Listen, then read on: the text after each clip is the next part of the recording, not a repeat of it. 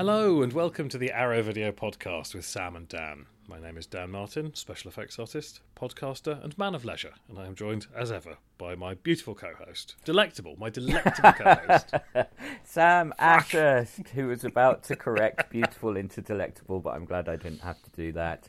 And uh, yeah, I'm a writer, I'm a director, I'm a podcast person, and I am excited to complete the final five of our 10 films of 2023. I, I think I said that in a slightly weird way, but I'm excited that we're going to finish off our top 10 because uh, it's actually been a pretty amazing year, I've realised. Um, I've complained about it off and on about how bad 2023 has been, but uh, this this actually might be my favourite top 10 I've done in about five years. So, uh, yeah, that's that's how it goes sometimes. Dan, how are you feeling about your top five and your top 10 as a whole? Yeah, I, I like it's all good. It's it's good stuff. I've um I've had a really good uh really good run of it. Like it's Yeah. always like this, you know. You start going, "Oh, what have I seen?" and then you start doing the list, and you're like, "Oh, I've only got twenty. I've only got twenty brilliant films." So yeah, but it's like it's been a it's been a good year, I think. Well, actually, for me, what's interesting is that I don't have a 20 that I can really stand by. And in the past, I have had. And actually, it's kind of fucked me up in a little way. Like last year's list is, is bullshit for me. Like, there's, there's a couple of things on there that, like, I haven't watched again and won't watch again. Uh, obviously, there's still masterpieces on there. Don't get me wrong; it's not a, a, complete waste of your time to go back and listen to it. But yeah, there's there's a couple on there that I absolutely don't stand by because I got in my head about it. I was like, well, Dan's going to choose Speak No Evil, so I can't put that in my top 10. I'll put this instead that I don't kind of feel as passionately about, but I want more of a kind of mix. Whereas this year, because I've been more restricted, because really it's been like 15 at the most. I feel like the overall standard is much better. So that's a, a long way of saying Oh, there's some really great films ahead uh, for you, precious arrowheads, most of which you probably would have heard of or seen. I'm just really, really happy with the top 10 overall this year. And I hope you feel the same way, Dan, now that you're not doing your algorithm anymore. Yeah, fuck that, fuck that noise. it'll be it'll be back. Excellent, excellent. Yeah, because it is very funny. Would you like to go first this this time? Yeah, I can go first. That actually works out quite well for reasons I will make clear later. So yeah, uh, in at number five, uh, it's a last minute addition for me. I, I've wanted to watch it for ages, and I I wasn't able to track it down until it just came out on general release in the UK on streaming. Uh, so I watched it recently. Well, between last episode and this episode, which has thrown everything into a bit of a loop. Ooh. It wouldn't be an end of year list if I didn't butcher the name of Quentin Dupieux. Oh, French yes. nouveau surrealist director. yeah. You had a film at Cannes called Smoking Causes Coughing, which is like a, a mad cross between Power Rangers and an old Amicus anthology, plus wrong cops. Yeah, like when he when he gets it right, I adore his work. Like it's so imbued, like th- every cell of it is no reason. Like his his sort of mantra. And and and while sometimes that can be a little too chaotic or a little direct, a little too directionless. This one, kind of like Deerskin, it's it's kind of in the wrong cops level. I think it's Right. it's absolutely fantastic. Absolutely love it. It's about a uh, a band of lycra clad Avengers. They call themselves uh, superheroes, very Power Rangersy, who fight rubber monsters, and the leader of their team is a rat, a puppet rat, um, and they are sent on a retreat uh, f- because their group dynamic is falling apart and they're starting to show signs of individualism. Um, so they're sent away on a retreat where they uh, tell each other stories round the campfire, like a like a portmanteau framing narrative, Oh, excellent. And it is it is delightful and weird and occasionally quite gory. Fantastic. I actually didn't know that it had a portmanteau structure. So, um, yeah, very Yeah. excited to see that. And I it- haven't caught it and- yet.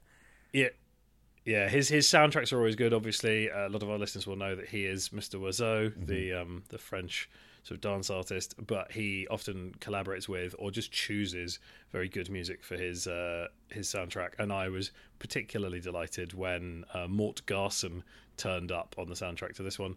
I um we've we've talked about Mort Garson's stuff a few times on the podcast over the years, and I have a a lovely T-shirt that I found of the um, the front cover for the single release of Bromeliad's Thrive on Partial Neglect. Uh, and I wore it to set, and two people recognized it, and I felt very cool. um, on this most recent job, Excellent. and then uh, and then he turned up on the soundtrack of "Smoking Causes Coughing." It's excellent. Watch it. It's got suicidal robots and exploding turtle men.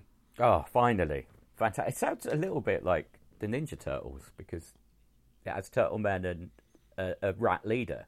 It- t- Turtle Man. There's, yeah, you know what? The rat leader could be seen as a sort of quasi splinter, although he looks more like something out of Meet the Feebles. oh, wow. Okay, this sounds incredible. I'll definitely watch it. Fabulous. All right, well, um, we shall move on to my number five.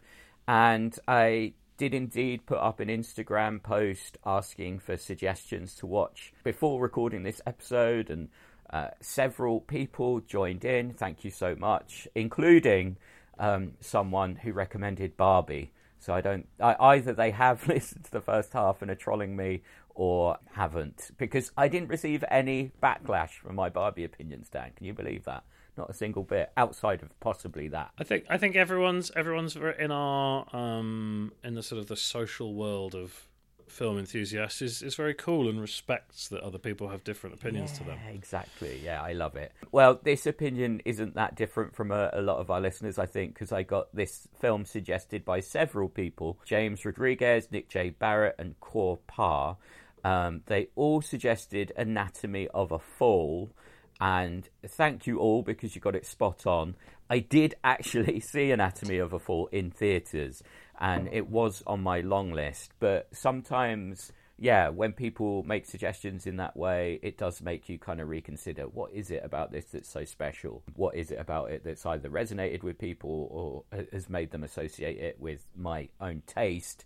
And I started to analyze it a bit more deeply, and there's one kind of section of the film in the third act that I'm not going to spoil, but um, there's one particular section that the more I thought about it, the more I kind of interpreted it differently, and that kind of changed the whole film for me in a way. So it kind of bumped it up the list.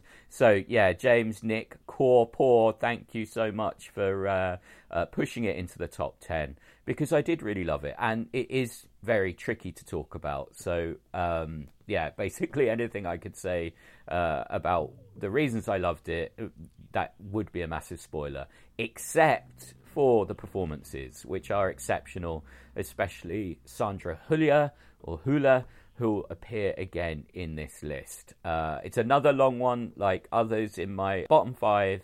It's two and a half hours, but because of the structure, you really don't feel that length. Like I say, I saw it at the cinema, and I was actually pretty shocked when the end credits landed because I was like, "Oh wow, yeah, it, it flies by." Um, that's all I'm going to say about it because of the way it twists and turns. But uh, Anatomy of a Fall, it's at number five in my list. I'm very happy it's here. And uh, yeah, thanks again to everyone who uh, who suggested it. Dan, have you seen Anatomy of a Fall? You'll have to wait and find out. Oh, exciting! excellent, excellent, excellent. All right, what's next from you? well, next up for me is another nearly three-hour-long film, which I had I imagine we'll see somewhere in this uh, this top five for you, maybe right at the top. Who who knows? I think it's the director's best film by quite some margin, and I know his other his other films are very very well loved, so I think that's saying something. Um, it it never felt slow or draggy for me, even at, a, at its three hour length. It's it's Beau is Afraid. Of course, Um, yes, yes. Which I don't know if I expected to love as much as I did, and maybe that helped. But I, you know, I really decided that I, I had to see it at the big screen as soon as possible. Ideally, first week, so that there was still a big audience, even if there was going to be a drop off, because um, because of those like voice notes that were coming out of that festival screening where people were saying, "Oh, it's a career killer. How can Right. you come back from this?" And I'm Yeah. like, "Yep, right, gonna fucking watch that. That's good. That's right to the top of my list." Um, and I don't know what the hell they were talking about. Like, it's it's weird as fuck, but you know, he's got enough momentum and enough fans now that it'll it'll make its money back, and it's great. It's absolutely fantastic. Um, I think Phoenix is like it's it's possibly career best from Phoenix. I think he's amazing in it. Um, and yeah, like it's it's just fucked up enough for me. It's just funny enough. It's just weird enough. It it really really did everything I wanted, and it kept. I mean, it it actually sits quite well alongside the films of Dupieux as well because Mm. it, it does have that sort of like that surreality to Mm-hmm. it, but it's presented in quite a po faced way. Like no one is no one is being weirded out by the weird stuff. Nothing is. I mean, it's not strictly true. Like a lot of people are constantly very stressed, but that seems to be more like a, a general demeanor than a than a response to the stuff that's around them specifically. Yeah, I really really enjoyed it, um, and I extolled it very heavily when it first came out, and I, I kind of felt back then it was it was probably going to make the top ten. Yeah, that's yeah. Uh, we discussed it very early in the year, didn't we? And and this was another one that was on my long list. I loved the first hour. If if it continued on like that, would have been my film of the decade. Probably, I adored like the portrayal of anxiety and, and stress and modern city living. I just thought it was incredible. But yeah, it fell away a little bit for me in the middle act and then came together again at the end. So Yeah.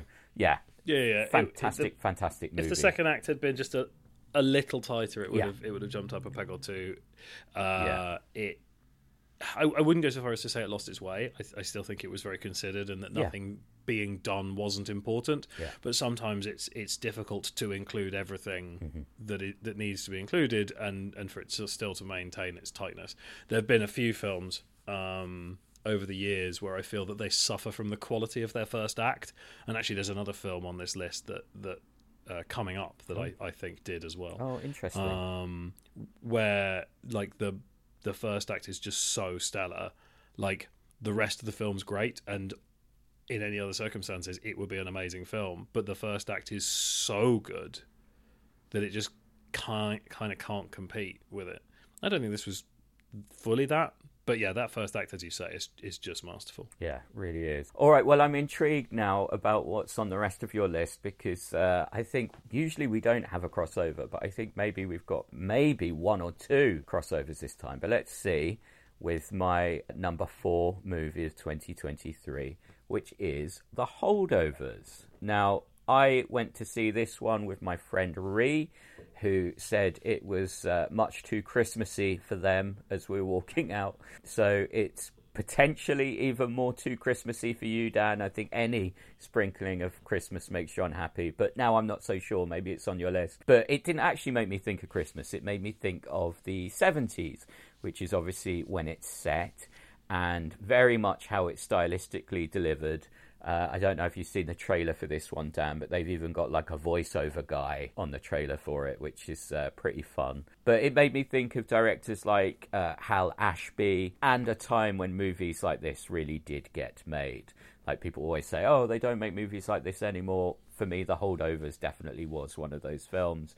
I loved all of these characters, and while the third act does go into more predictable directions than the uh, amazing first act, it does feel earned by all of the character work that's gone before it.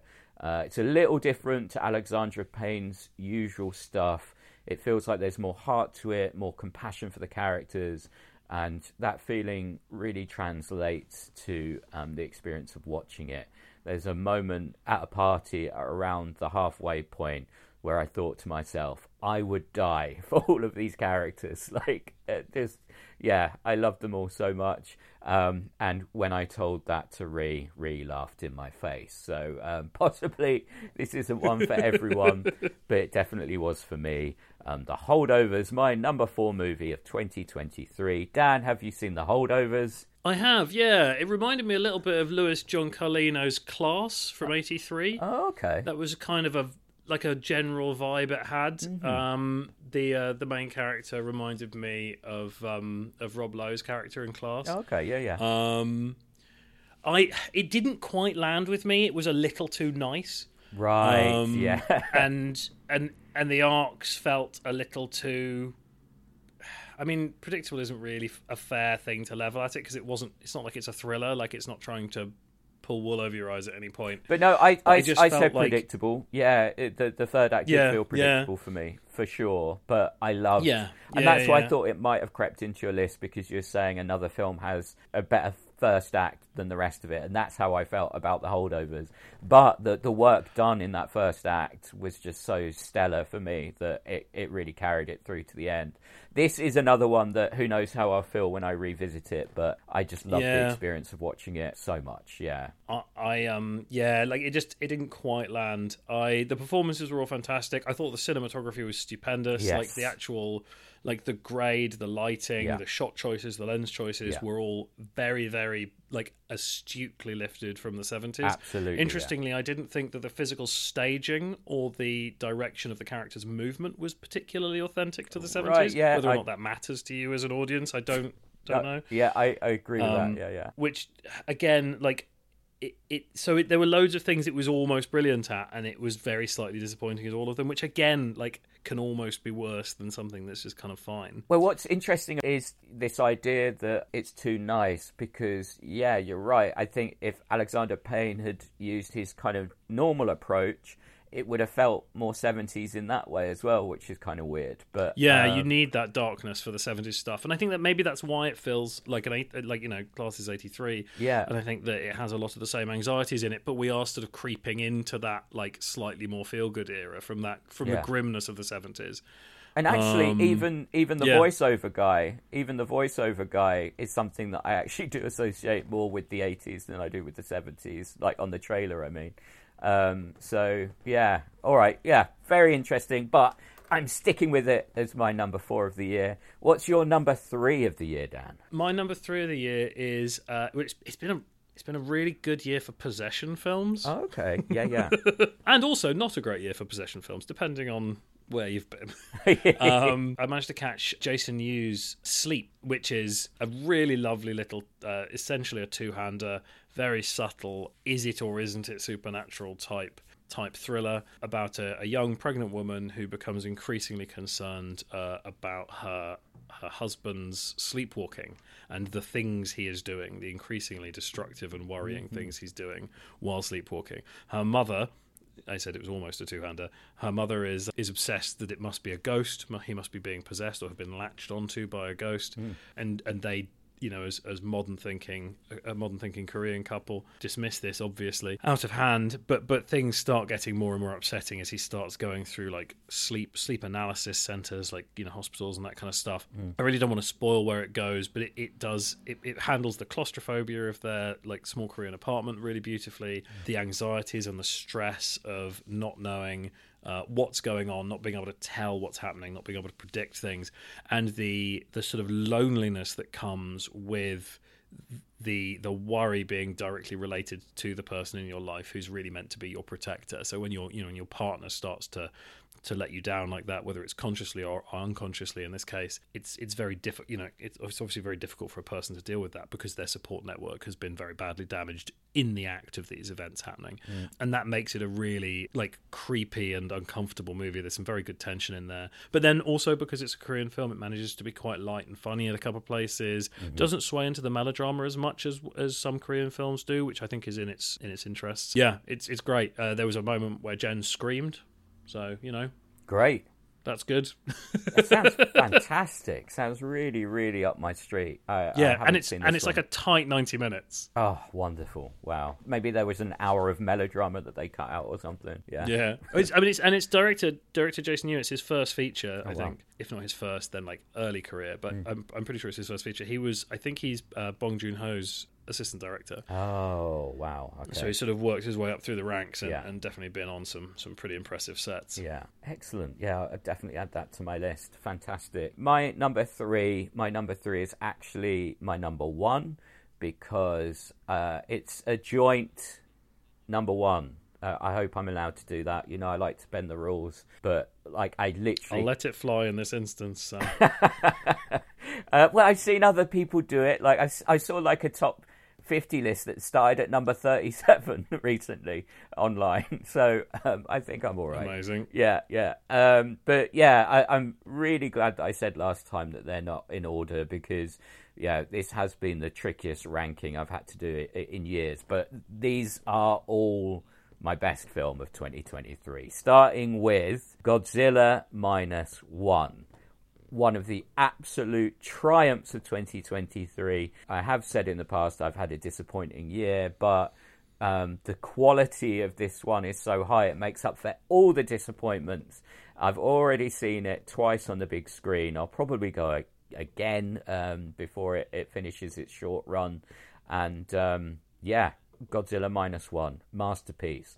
The biggest complaint about Godzilla movies that I hear from my friends and from strangers online is that, in general, in Godzilla movies, there's not enough Godzilla and too much human stuff. Whenever someone doesn't like a, a, Godzilla movie, that's the first thing they complain about. And I do always argue with them because for me, the more Godzilla there is, the less impact he has when he arrives. But Godzilla Minus One made me realize I've probably been missing the point. And what they're actually saying is they want better human stuff because you don't say there's too much human stuff and not enough shark stuff in Jaws, for example. And Godzilla Minus One has the best human stuff I think I've ever seen in a Godzilla movie.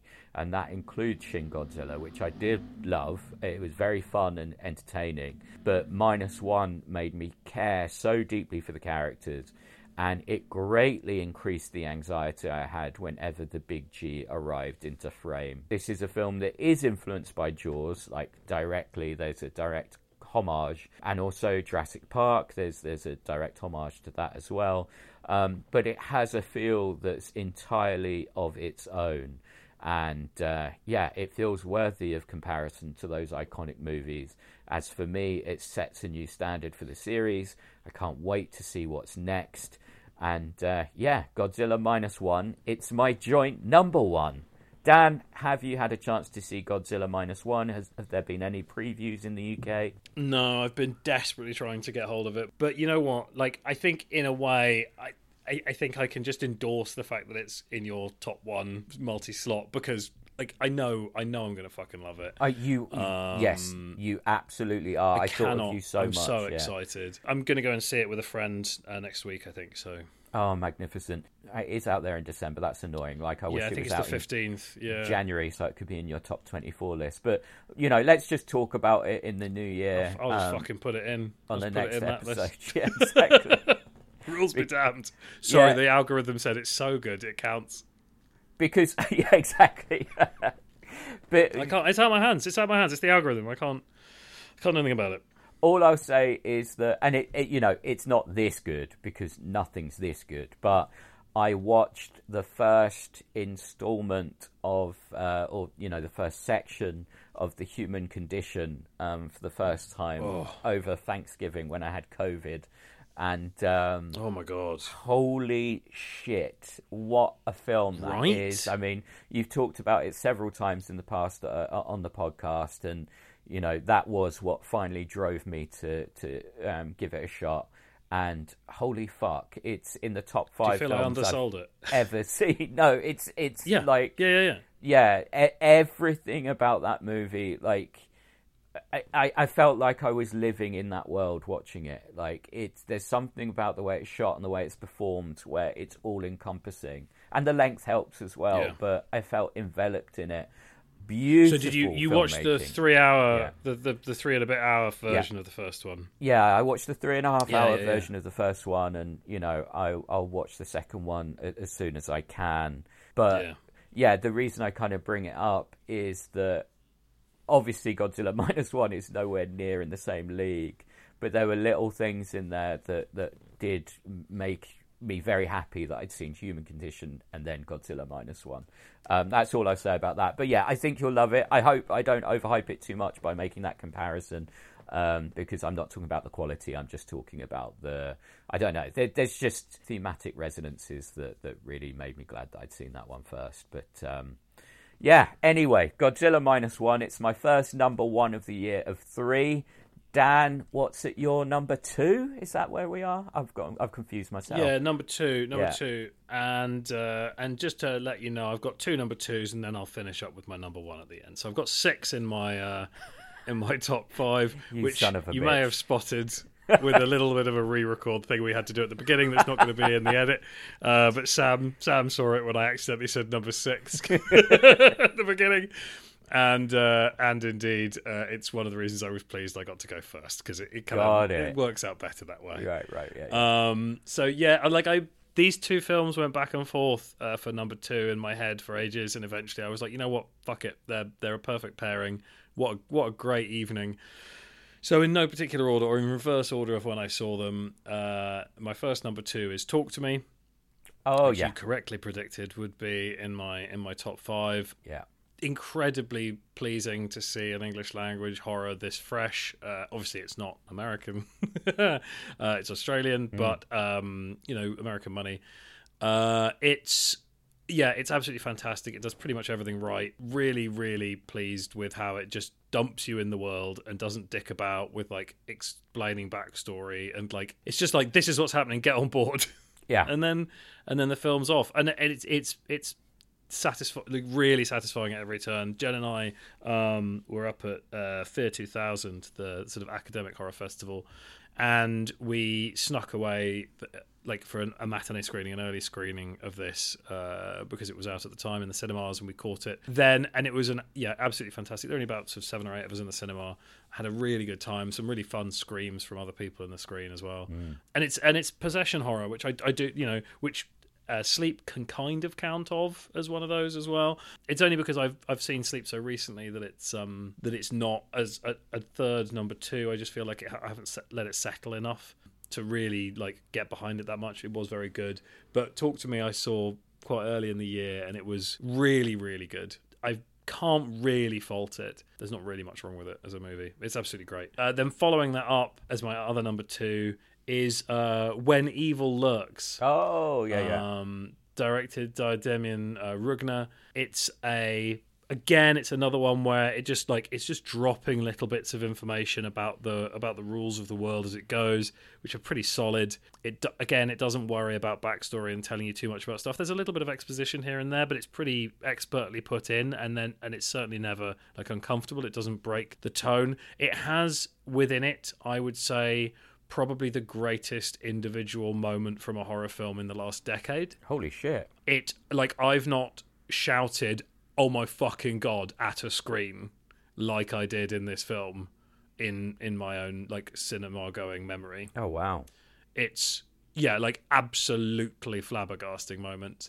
And that is likely its downfall because I don't think it ever quite gets back up to that height. like it's got some oh, amazing stuff all the way through and like for those of you who've seen it out there, I think that that moment would have been better as a coda. Like if they'd like it wouldn't take a huge amount of work to take that moment and make it be the end of the film, not where it is. But f- oh my god, it's so good! Like all the way through, and there is some genuinely terrific stuff at the end as well. There's some there's some stuff on a, a dimly lit road at night, uh, lit by car headlights, that is pretty grueling. But it manages to do it without being, it, yeah, it's it's never like lazily mean spirited. It's just like astonishingly shocking. Like it, it's it's confronting and startling rather than being mean. Yeah, it's funny. It's um, Shay watched this one when she had COVID, and she really enjoyed it as well.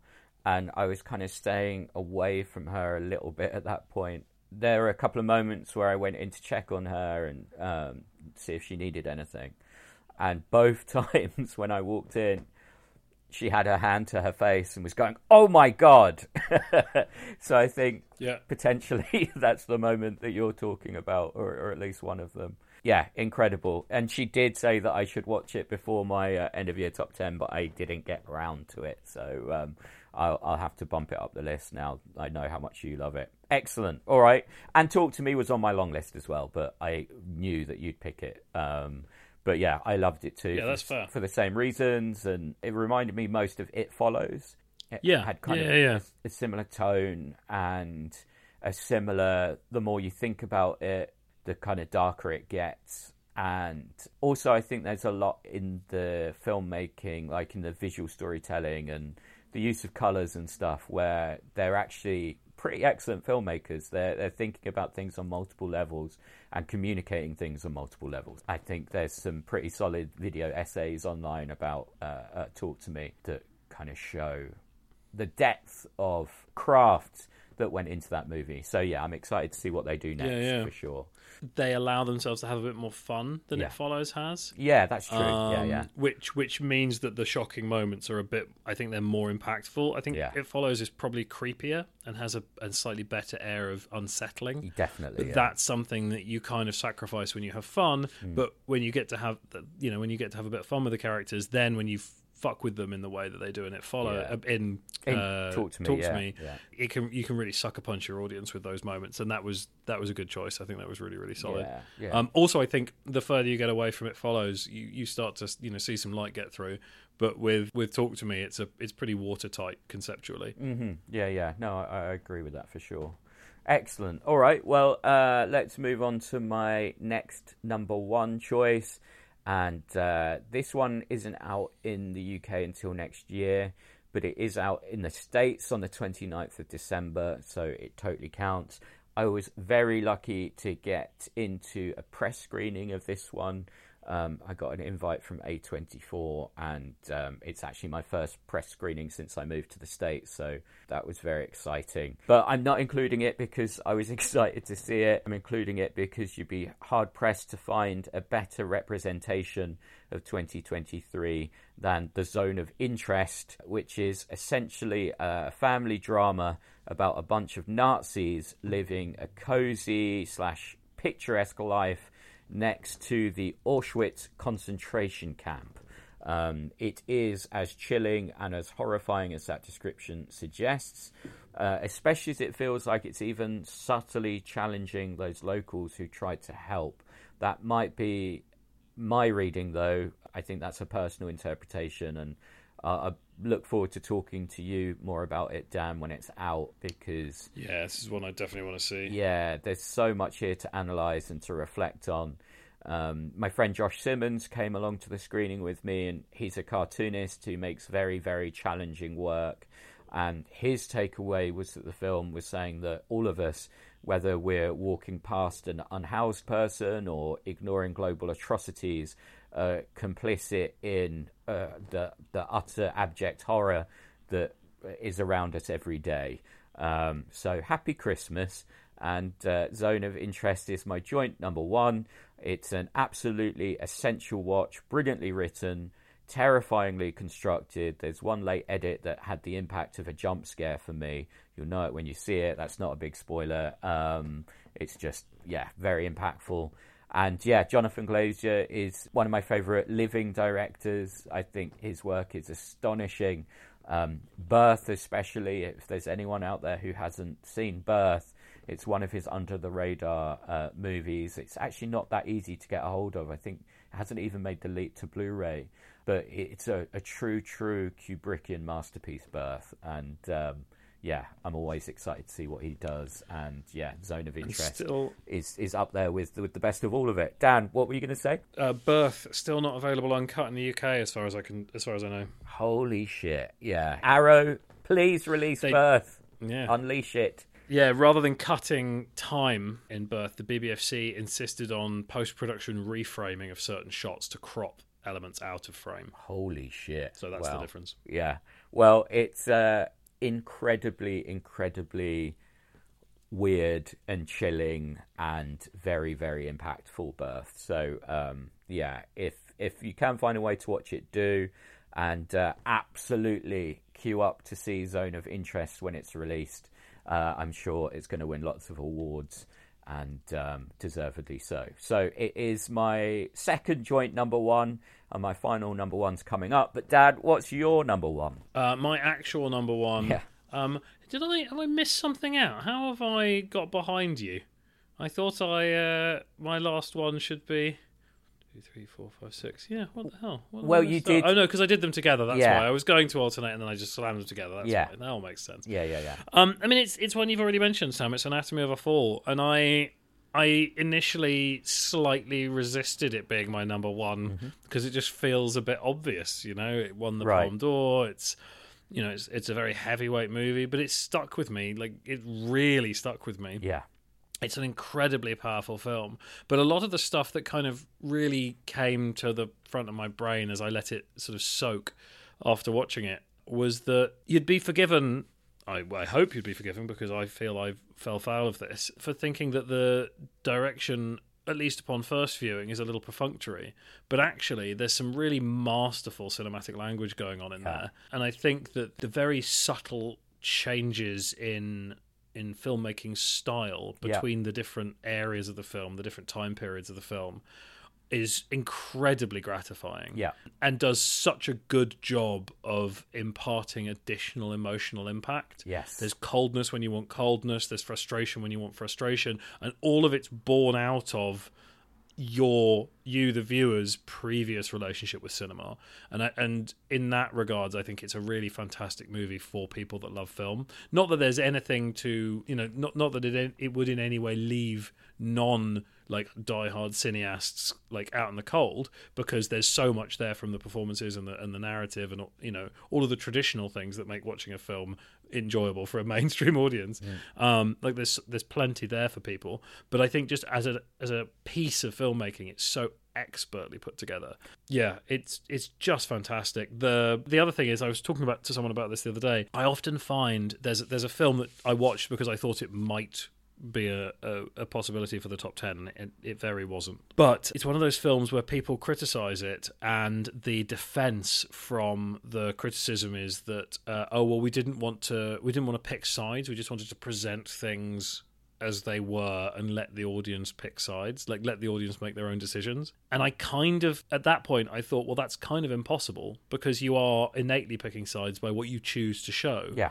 Because you you know you cannot be impartial when telling a story Yeah. because you choose to show someone's regret or lack of regret you choose to show you know where someone was or to not show where someone was you are documenting it to your own agenda even if that agenda is subconscious And and that however that even with a- happens in documentary as well. Like the best example I can think well of. yeah very very much Paradise Lost trilogy, where I came to the end of the first installment going, "Oh, that person absolutely did it. There's no chance they didn't." And then the second documentary, they have new information, and you're like, "Oh no, no, actually, that person definitely did it. There's no chance they didn't."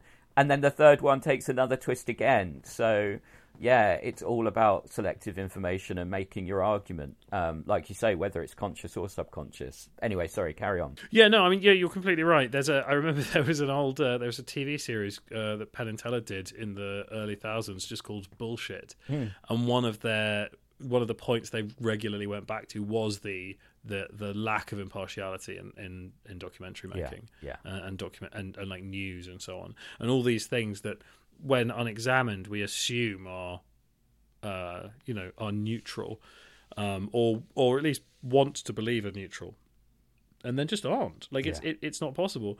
But one of the things that made Anatomy of a Fall so good is I genuinely feel like they achieved it. Yeah. And it was something that up until that I didn't think was possible because the I mean, without wanting to spoil it, I don't even want to talk about what it's about really. if you haven't exactly seen it. yeah yeah yeah Um, but you've done can i just say you've done an it- excellent job of this is honestly exactly how i felt about it when i when everyone recommended it and i was like why didn't i include that in my top 10 and um, i reflected on it and the more i thought about the choices the more impressive they were especially and i'm not going to say what it is but i want to talk to you about this off mic. There's a choice deep in the third act about how a story is delivered that the more I thought about it, the more I thought, oh shit, that's actually very clever. Um, I, I, yeah, I'm really talking around this because I don't want to spoil any element, but um, we'll talk off mic. But yeah, I just wanted to highlight how much better you are at talking about this movie than I am um, because you've got it. Yeah, that's absolutely spot on uh, why it's so impressive. But yeah, carry on. Yeah, it it it, it is really beautiful. I, I had a screener of it and I put it on, and after about five minutes, I was like, "Fuck this," and waited until it came out of the cinema so I could go and see it on the big screen. Yes. uh, and I went to watch a um I went to watch a, a screening of it in Wales at the Everyman in Cardiff while I was up there, and it was oh, it's so good. It honestly, it it it kind of rocked me. Yeah, Um, yeah, yeah. Absolutely adored it. Great, wonderful, excellent number one choice, and uh, I completely, wholeheartedly agree with it. Even though it was uh, my number five, I can absolutely see putting it at number one. However, I've got a feeling that you're not going to like my number one, Dan. So I've got quite a bit to say about it, and then and then we can get to um, why you didn't like it. But yeah, it, in my bottom five, I had three movies about racism and two bloated big budget flops. And so far, all of my top five involves an element of man's inhumanity to man. So it makes sense that my final joint number one combines all of those things. It's easily the most impressive movie I saw in 2023 with a narrative richness and a, a painterly artistry that um, belies its its comparatively simple delivery. And I say comparatively simple because its director leaves all of his usual tricks in their box, preferring fixed cameras, longer takes, and not a needle drop in sight.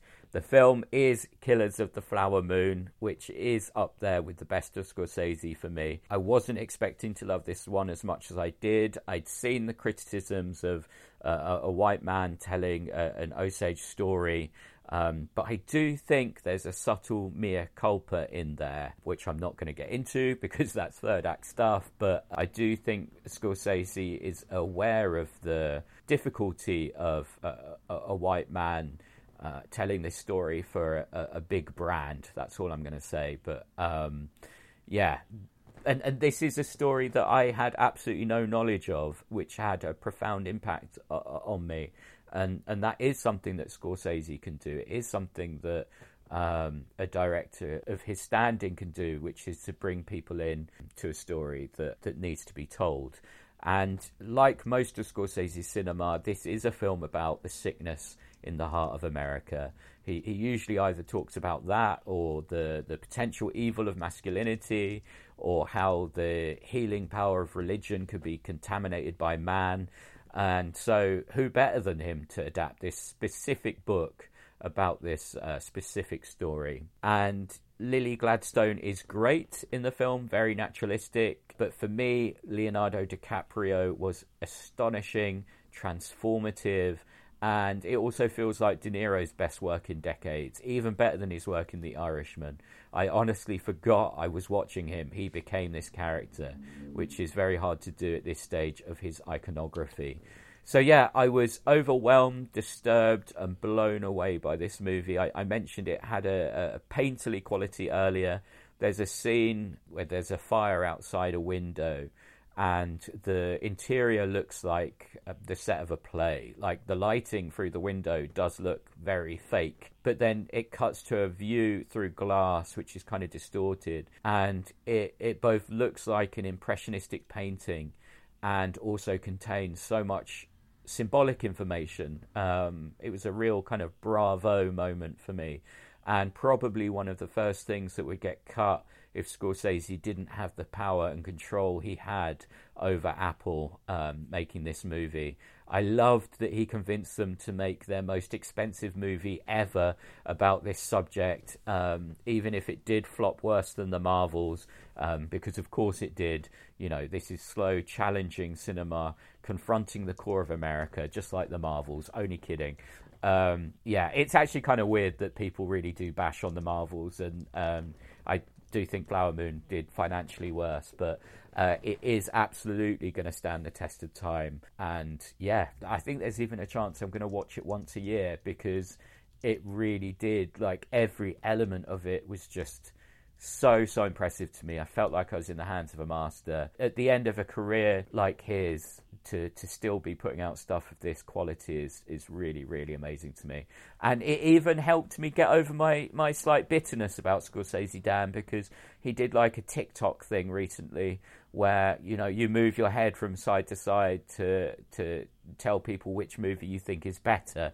Like there's random movies hovering over your head, and you tip your, your head to one side to say this one's better than the other. And he fucking he tipped his head to Birdman over the good, the bad, and the ugly. And I'm like Scorsese, I've loved you for the vast majority of my life, but I can't be on board with this. You're out. Um, but just when I'm think, just when I think I'm out, he pulls me back in. Fucking love this movie. Have you seen it, Dan? Um, I, I suspect you might not even have seen it. Yeah, definitely will. I, you know, I, I've got a lot of time for Scorsese. Yeah, but it was long. It was late in the year. I was yeah. trying to cram in yeah, things. that that might make the list. It was obviously going to be on your list. Yes. yeah, you know. yeah. Yeah. Um, what a great year. I don't know. I don't know how much the two films cost, but I know that the Marvels made more money at the box office than Killers of the Flower Moon. Yes. Yeah. Um, um, but yeah. but but that some of that could just be the runtime. You know, Yeah. Oh, I'm sure. Like- yeah. uh, the Marvels was you know one of the shorter MCU That's true. pictures at Yeah, like uh, an hour and forty five, and Killers of the Flower Moon is three and a half hours. I think they're Uh, both budgeted at 200 million. I think they've got roughly the same. Though I think the Marvels had some reshoots, and obviously the marketing budget for for the Marvels is a completely different ball game to. um, Yeah, yeah, what yeah. Apple would have spent on Killers of the Flower Moon, uh, especially as do you remember when they just had that one still image of uh, DiCaprio and Lily Gladstone at a dinner table together, and that was just the image that was used for every news story, for every feature, um, for about six months. So, um, uh, yeah, not the greatest marketing in the world. If if there's anyone listening to this, precious arrowheads who, who haven't, you know, if you haven't had a chance to watch it, please do make time for it. It is absolutely fucking incredible. Really loved it. What a great year, Dan. We did it. Yeah, it's been a good one. Yeah, and we should mention something actually about this year because this is actually the last episode of 2023.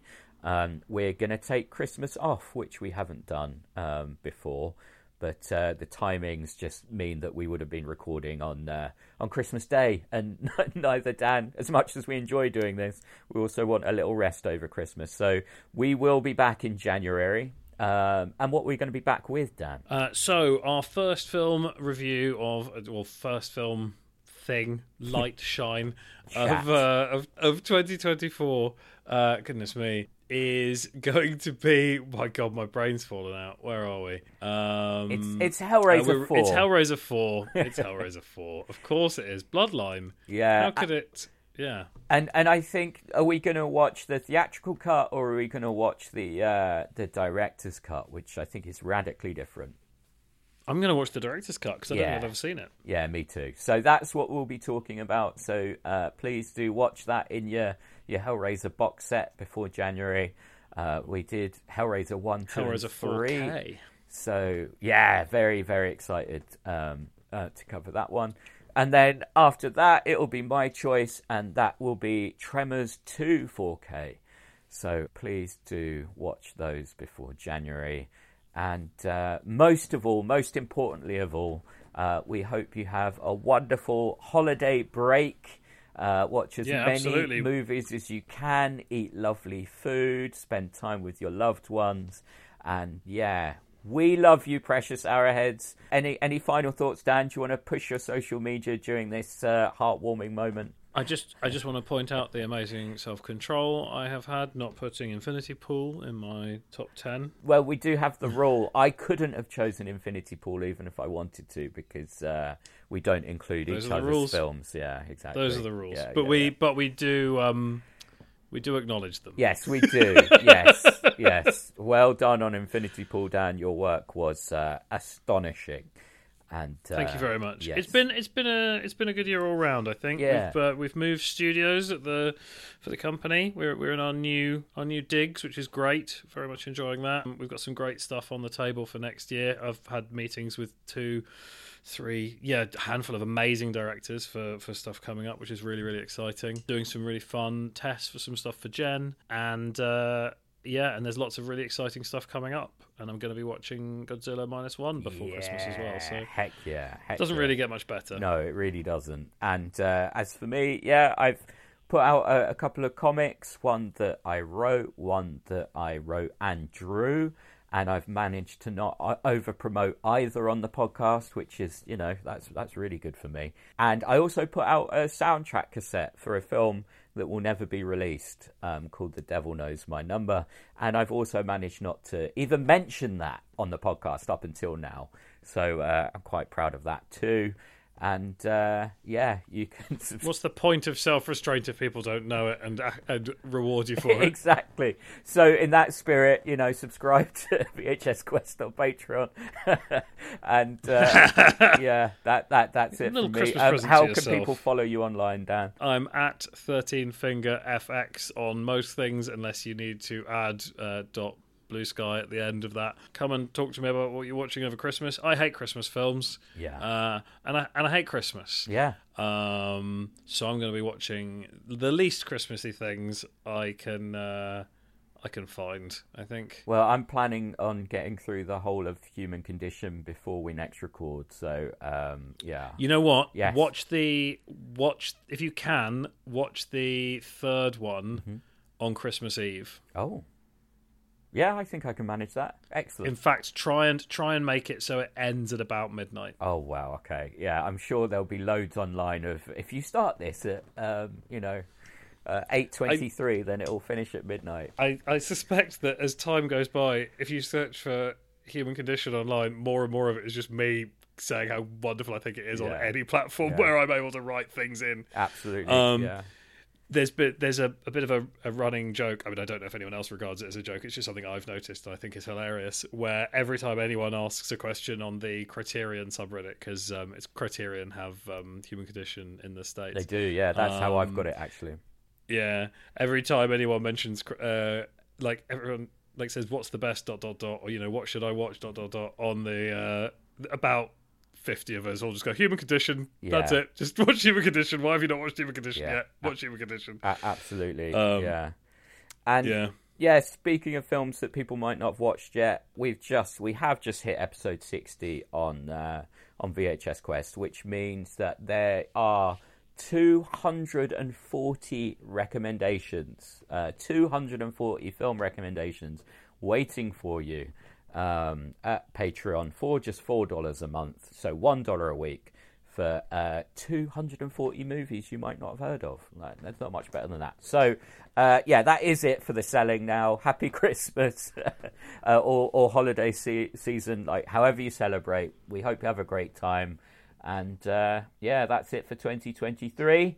Thank you so much for listening. Unless you've got any final Thank words, you. Dan. No, it's it's been a it's been a good year. Thank you for, Yeah. for spending some of that time with us, listeners. Yeah, absolutely. Yeah. Thank you so much for listening. And we promise to be more professional next time. Next time, Bye bye. bye.